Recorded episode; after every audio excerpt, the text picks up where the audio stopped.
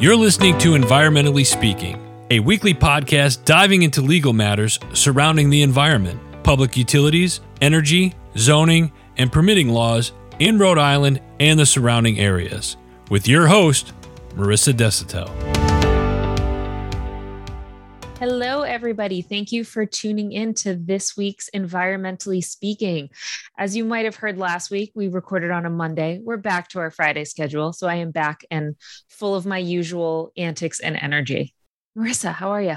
Good Friday afternoon. This is Marissa Desautel. I'm an environmental attorney in Rhode Island. Hi, Clarice. Hello. And like we said, I'm Clarice. I'm coming in with your questions, topics, things that we want to talk about. And I am very excited. This week, we are meeting with Sarah and Monica, and we are going to talk about the Portsmouth Ag Innovation. So hello, good morning, or good afternoon, ladies. Hello, good afternoon. Hello. So I'm very excited to talk about this. Marissa sent me an email letting me know that this existed and all of the cool work you folks are doing. So tell our listeners about it. For somebody who's never heard of Portsmouth Ag Innovation, what is it? So my name is Sarah Churgin, and I am the district manager, which is like an executive director of the Eastern Rhode Island Conservation District. And we are a 501c3 environmental conservation organization that serves Newport and Bristol counties on natural resource concerns. So water quality, soil health, air quality. And one of the programs that we have, which is in partnership with the Portsmouth School Department, is the Portsmouth Ag Innovation Farm.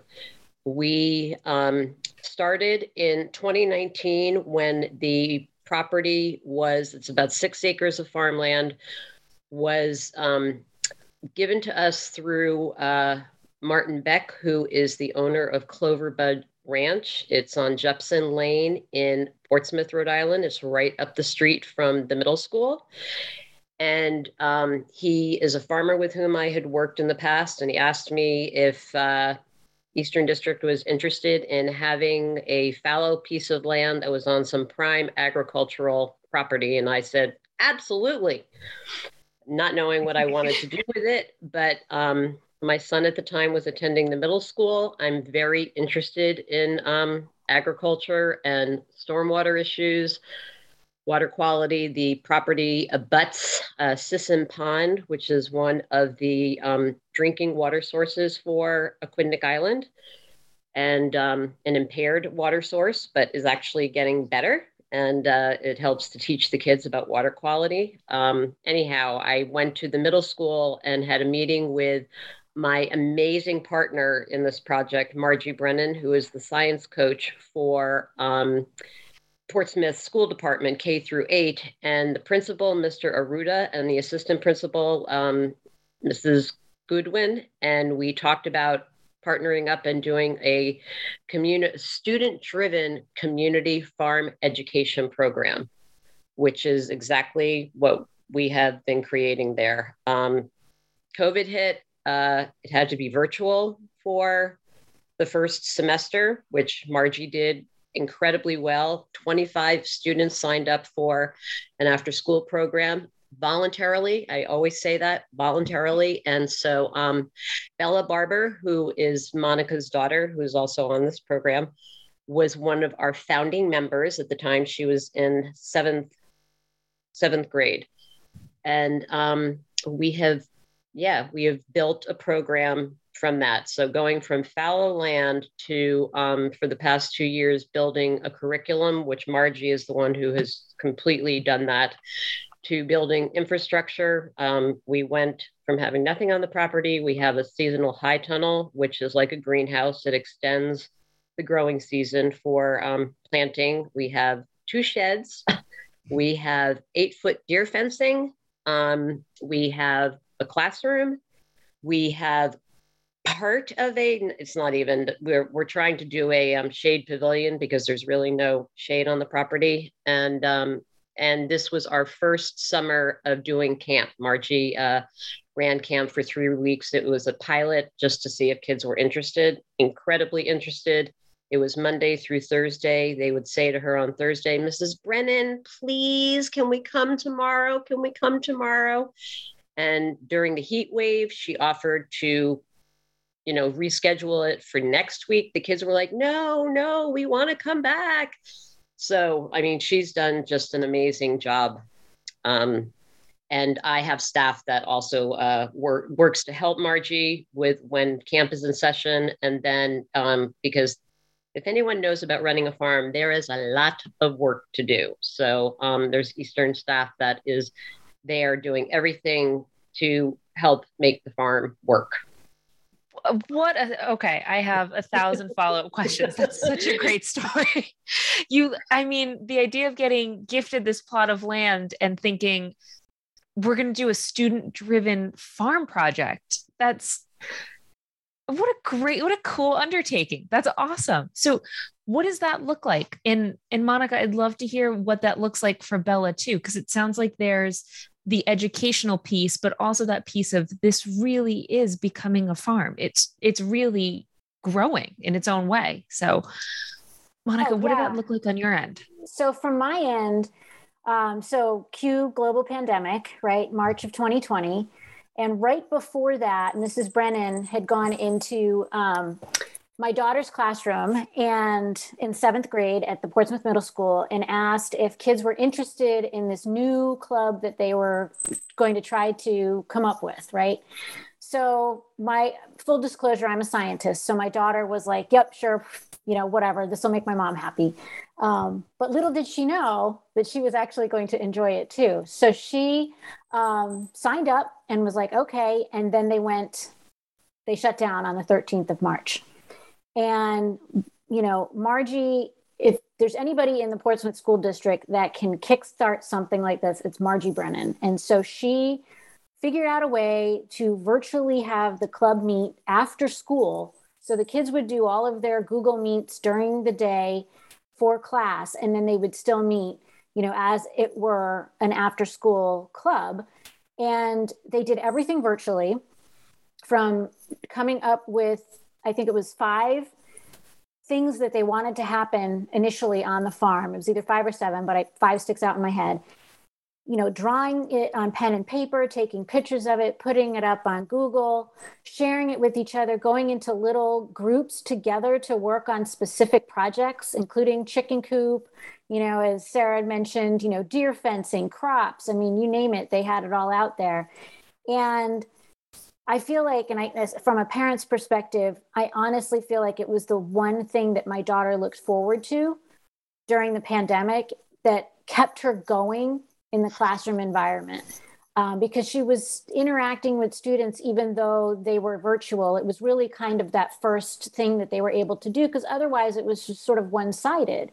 Yet here they were working together. And these kids didn't even step foot on the land until the following school year. And then they actually got to see the property. And then that's when really things started to flourish. And now, I mean, you know, 2 years later, my daughter's just finished her freshman year of high school at Portsmouth High. She's still involved. She's actually starting a club at the high school to have this continue to transition from the middle school. And, you know, so that the students that are at the middle school know that there's another aspect of this. And I mean, this is STEAM to no end, right? I mean, you've got science, you've got technology, you've got the engineering, you've got the art, you've got math, you've got, these kids have no idea that they're doing all of these things when they're there, because they're outside. And, you know, I volunteer there, so is my husband. We're digging trenches, we're pulling weeds, we're, you know, because it's so much fun to be out there with kids who are enjoying themselves. They never have their phones. You know, they're just having a fantastic time, and they're always smiling. And we've gone out and filmed some of the activities on the farm just to memorialize it for Margie and for Sarah and for everybody, just so they have it. And the kids are absolutely having the best time. They're fishing down there now at Sisson Pond. You know, they're learning how to drive a tractor. They're learning everything that you can possibly know, as Sarah said, about how hard it is to actually run a farm. But in addition to that, they're having an appreciation for, you know, farm to table. So these students are growing food. Last year, they grew food and they donated it because it was the pandemic and where could it go? And so they're learning the value of just everything that you could possibly imagine. fact that you just said that kids are not on their phones, I mean, that you had me at that.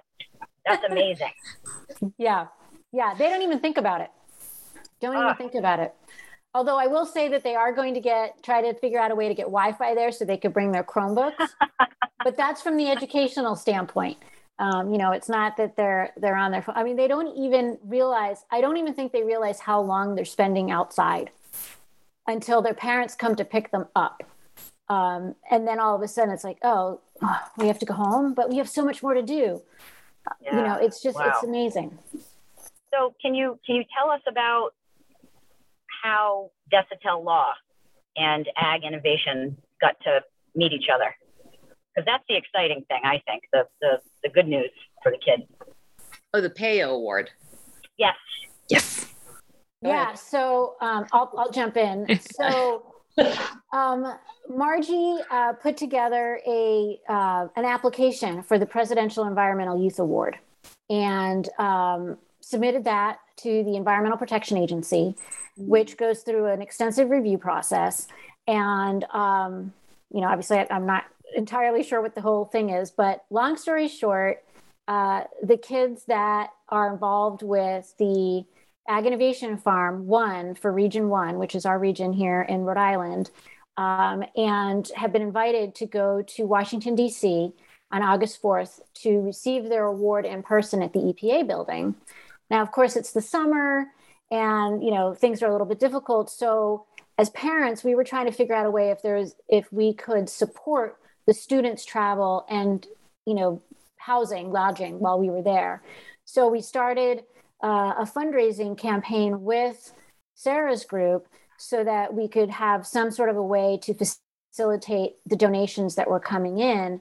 And we were contacted by Desautel Law as a way if they could somehow match the funds for this because of what Marissa is involved in. And obviously she can speak to that. I've read everything you say and it's like my dream from the environmental law standpoint since I deal with a lot of environmental law things here. So it's a fantastic collaboration between interests from all across the board to support these students to go and receive this important award. And as a parent, we really wanted them to experience DC, getting an award and the accolades that go along with it, because as students, like I said, I don't know if they realize the work that they're doing and that here they are being celebrated for it. And it's absolutely phenomenal that they're being invited to go to DC and to actually see DC in a positive light and see how some of these things can work.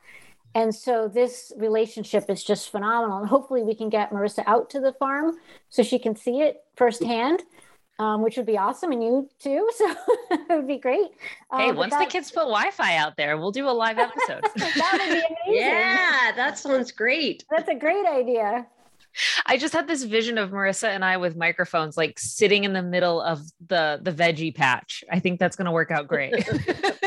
And I think that's so important to, yes, there is that level of they're enjoying it and they're motivated to do this, but also to have them be celebrated for the work that they've done on this, I think is so important. And like you said, to take in that acknowledgement and get to go to DC, that's going to be really awesome for them. And the thing that's really important about this, both I and, Monica have said this, but it is a student-driven program. So anything that is done on this project, it starts with the kids. Like they will come up with an idea and then they have to figure out a way, they have to research it and then show to us that it actually will work. And if it, Margie and I both feel it has, validity to it and they have presented it with evidence and everything, then we will go and find the money to make sure that it happens. But it's not us coming in and saying as the adults, okay, this is what we're going to do at the farm. And we are, in fact, starting with the fall, we're going to have an advisory board. And so that we can come up with a strategic plan for the farm. And because the owner of the property, his name is Paul Zerlo, and he is just a conservationist at heart. And he has said to us, Martin is the one who is the farmer on it, but as the owner, of the property has said that he would like to see this program last for as long as possible. You know, so he has given us, right now we have a 5-year lease for $1, and it's going to get extended, but I totally lost what my train of thought was going to be, but anyhow, it's all about the kids and them being the ones who are the driving force, not, oh, I know, the advisory board. So the advisory board, sorry, is going to be myself and Margie and then 3 students, which, you know, is pretty unusual. But I think very necessary. So they really have a say in what is going on. And so then at least the 7th, they'll be there for 7th and 8th grade. And then that's, you know, they'll go up to high school. And as Bella is helping to get the club going there, they'll still be able to be a part of it. But student-driven, really important. So let's talk a little bit more about that student-driven process. I know you touched on the fact that the students come up with whatever idea that they want to execute. They need to figure out what execution looks like, and then they present it. What are some things that they've planned? What are some things that they are planning? Is it as minute as we've all decided together, we're going to put tomatoes here, or how big or small does that process go? So like Monica said, they came up with the initial drawing, and there was a drawing that we have used in a lot of our grants that actually Margie's daughter is the one who drew it. But that drawing became our footprint, our blueprint for the farm. So it really looks exactly like the way they did, where they wanted the plots to be, where they wanted the high tunnel to be. And then when Margie is working with them in the classroom, I mean, last year, so this is only our 2nd growing season. And last year we did a plot that was like 70 by 90. And it's a big plot. And last summer it rained. I mean, it's not like this summer, it rained. So we had so many weeds. And the kids apparently came into Margie this year and were like, Mrs. Brennan, that plot was too big. Like, that's too much. And so then they worked together on what the plot was going to look like for this year. So it has it's a very different look than it was last year. But so, you know, it wasn't like Margie saying, no, forget it, it's going to be, you know, the 70 by 90 again. Yeah. And the kids identify a problem, but not only do they identify the problem, they have to come up with a solution. Right. And so as Sarah's saying, they have to do the research and come up with it, test it out, you know, whatever it is, to see if it's feasible, to see if it will work. Sometimes things work, sometimes they don't, but that's exactly how we problem solve and figure these things out. And so that's a perfect example of how they came up with, you know, through trial and error, right, to make these things work. And so that's how they're going from, you know, hands-on experiential learning right there, that's student-driven learning, that, again, they're not necessarily totally aware that they're learning as much as they are until they walk away and they realize, oh yeah, I did this on the farm and now I'm doing it in the classroom. So it's been very eye-opening, I think, for a lot of the students and the parents. We're just blown away. I mean, Sarah, what are there, 65, 68 students in the club? Mm-hmm. Yeah. Now. And is it just limited to 7th and 8th grade? No, the camp was open to the middle school. And again, it was, you know, Margie really, because it was pilot, just to see. So she capped it at, it was 15 students, for the week or for the 3 weeks. And the classes are, because she goes 2 days a week during the after school, it's 2 different groups. So it's 25 in each group. But we're constantly looking for funding so that we can expand, because Margie's only one person. If we could clone her, it would be great, but to be able to have more funding to hire more educators so that we could have more kids. And the goal is to have it happen during school time as well, so that the teachers can come out and do the STEAM teaching. And a long-term goal is, well, not that long term, hopefully maybe in the next couple of years, to have it be island wide so that the schools in Middletown and in Newport can be included. But something I just remembered about the students coming up with solutions. Margie actually just posted a video this past week because we have 6 chickens And so when Margie is there with the kids, she lets the chickens out of the enclosed area into the bigger enclosed area, but they found a way of getting out under the double door fencing for the deer fencing. And so the kids came up with a way in which to attach chicken wire to the bottom of the deer fencing. And so that it closed off that gap. And they did that all themselves. And she, you know, filmed the process. And so that was on the spot. It wasn't like it was part of a, you know, an education plan that Margie had or anything. It was just like, okay, here we have a problem. We need to solve it right away or we're going to lose our chickens. I didn't even think about the fact that it wasn't just, in my mind, it was a farm for more planting and, you know, vegetables. Yeah, maybe that was flowers, my idea as well, because I'm so scared of the chickens, like, getting out and be, but the kids have from day one, yes. Like back with COVID, we were like, we have 6 egg laying chickens. That's probably part of my daughter's fault. Yeah. Pushing that chicken thing. So yes, but they're great. We love them. When we do the 5-in check-in interview, how many cows will you all have by then? Yeah. Well, the next is Margie would like to get some goats. Yeah. So ooh. Not that far off. Yeah. Smaller though, you know. There's only a few stepping stones here, Sarah. We don't know. No. No, Martin already, he has a business. That's his business, Cloverbud Ranch, and he has 35 head in the back of the property. So that's where the cattle are. And that's where they can stay. Oh, that's awesome. So I know that you just mentioned all of these, you know, semi-long future plans for involving other schools and building in more staff to facilitate more students. But have the students come up with their own set of goals for this farm? And do they have long-term goals that they've created? That's what the strategic plan that we work on with the advisory board is going to be about. Okay. Very cool. Yeah. 'Cause it's really been about, for the past 2 years, you know, getting what that sketch was and then finding the funding to get to where we are at this point. And speaking of funding, I know that we had talked about, some funding for the DC trip. We talked about future farm funding. Give me more info. How can people get involved with both ends? Is there volunteering? Money is always a good holiday present. Tell me more.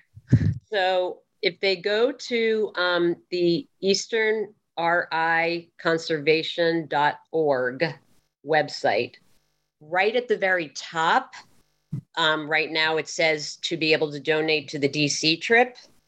And then there's also just general donation that you can donate to the farm. And there's a donation page to be able to do that. And volunteering, if someone is interested in volunteering, so that means if they, you know, we have an app that we send out if there is like there's a weeding day, or if people would like to just come on their own and help to weed, we can, someone could email me, which is at schurgin, CHURGIN.ERICD, so ERICD as in dog, at gmail.com. And then I could hook them up with being able to volunteer. Awesome. And I'll make sure to include both your email for volunteer opportunities and the website in our show notes. So okay. Folks, as you're listening, if this is something that you want to follow up with, they're already linked in our show description. So that way you'll have quicker access to that. And do you happen to know how far off you are from your DC goal? We've passed our DC goal. So, I mean, which is amazing. Our goal had been 5,000. And then you guys came in with your generous, very generous match offer when we were at about, well, we hadn't quite hit 2,500 yet, but we're now at $7,040 when I last looked this morning. So really incredible. And that's without your match. Yeah. So that's, oh man, that's great. Yeah. Yeah, it's fantastic. Thank you. That's really exciting. Normally, if you two have ever listened to our podcast, it usually ends with some form of bad news. And I have to say, I was really afraid when I asked this question, I would get some bad news answer. Oh, no, so No, it's been, Marissa, you know, your match just really was incredible, generous, and to know that farming was part of, you know, your education in the past and helped to help for you to formulate what you wanted to do later in life, just, you know, reinforces what we're doing. I mean, not that we had any, you know, doubt about it anyhow, but it's just great, you know, and it would also be a great thing, I think, if, you know, aside from getting a tour of the farm, for you to be able to come when kids are there to talk about your experience and how it influenced you. I'm happy to do that. Although I have to say, I would have anxiety not being on my phone, and I feel like I would kill the vibe over there. They could make you calm. Coming in, blathering on. And no Wi-Fi and just some lawyer talking at them in the sun. This sounds so great. Yeah. Well, there's a schoolhouse. Exactly. There's a schoolhouse there that, you know, has a bell, and it's very, you know, very fun. And I swear you pick up a chicken and you're immediately calm. I might sit with the plants. I hate to confess this, and this might not be the audience to confess it to. I am afraid of chickens a little bit. So we have a student who has been absolutely fantastic, who flat out said he was scared of chickens. And I tell you what, he was in the chicken coop with my daughter and I, and he's like, and he turned to me and he said, starting to warm up to them. So, you know, okay, it's possible. We'll get you there. He's my man. He's going to be my tour guide for this. So thank you both so much for talking about the exciting work you're doing, letting all of our listeners know how they can get involved, and I really love to watch this project grow and see what all of these students are creating. This is such a cool opportunity that, not to sound like an old fuddy-duddy, but this was not around when I was a kid. This was not an option for me. Same here. Thank you. Yeah, thank you, ladies. The work that you're doing is so important. So keep it up. Well, thank you. And thank you for giving us the opportunity to talk about it. Yeah, thank you so very much. Thank you for getting our kids to D.C. And while we're on the train of thanks, shout out to Margie, who was not here. Thank you for all of your work. I hope you listen to this episode and know how appreciated you are by Sarah, Monica, and the students. Thank you to Paul for dollar leases. That's exciting. Don't spread that around too much. They really made something really cool. So I hope they listen to this too and know that there are adults sitting at their desks thinking about all of the things that a kid's accomplished that they probably wouldn't know where to start with. So that's something to be really proud of. And everybody listening, I guess, thank you to you too. You're here, you listened, you did it. If you have any questions, comments, follow-ups, if you want to learn more about the farm or other local agriculture or agro-innovation opportunities, reach out to us at help@desautel.esq. You can also hit us up on social medias with things that you want to hear us talk about. And like I said at the top, we are going to put in information on how to get involved in our show notes. So you'll be able to find both Sarah's email, thank you again, and ways to get involved and to donate. On that note, happy Friday, everybody. Thank you for listening to this episode of Environmentally Speaking. If you're in need of an environmental attorney, we are here to help. Call us at 401-477-0023 or visit our website at www.desautellaw.com.